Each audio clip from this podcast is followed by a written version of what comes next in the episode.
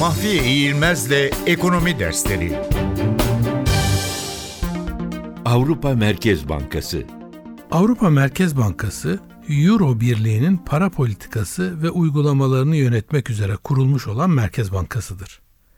Temel görevi Euro bölgesi üyesi olan ülkelerin ortak para birimi olan Euro'nun ve dolayısıyla Euro ekonomilerinin fiyat istikrarını sağlamaktır.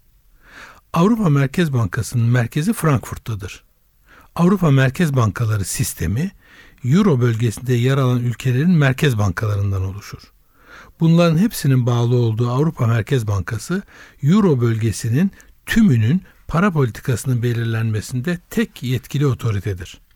Avrupa Merkez Bankası sistemi içinde yer alan ülke merkez bankaları ise kağıt ve madeni para basımı ve dağıtımı ile Euro bölgesi ödeme sistemlerinde işlem yapma hakkına sahiptirler.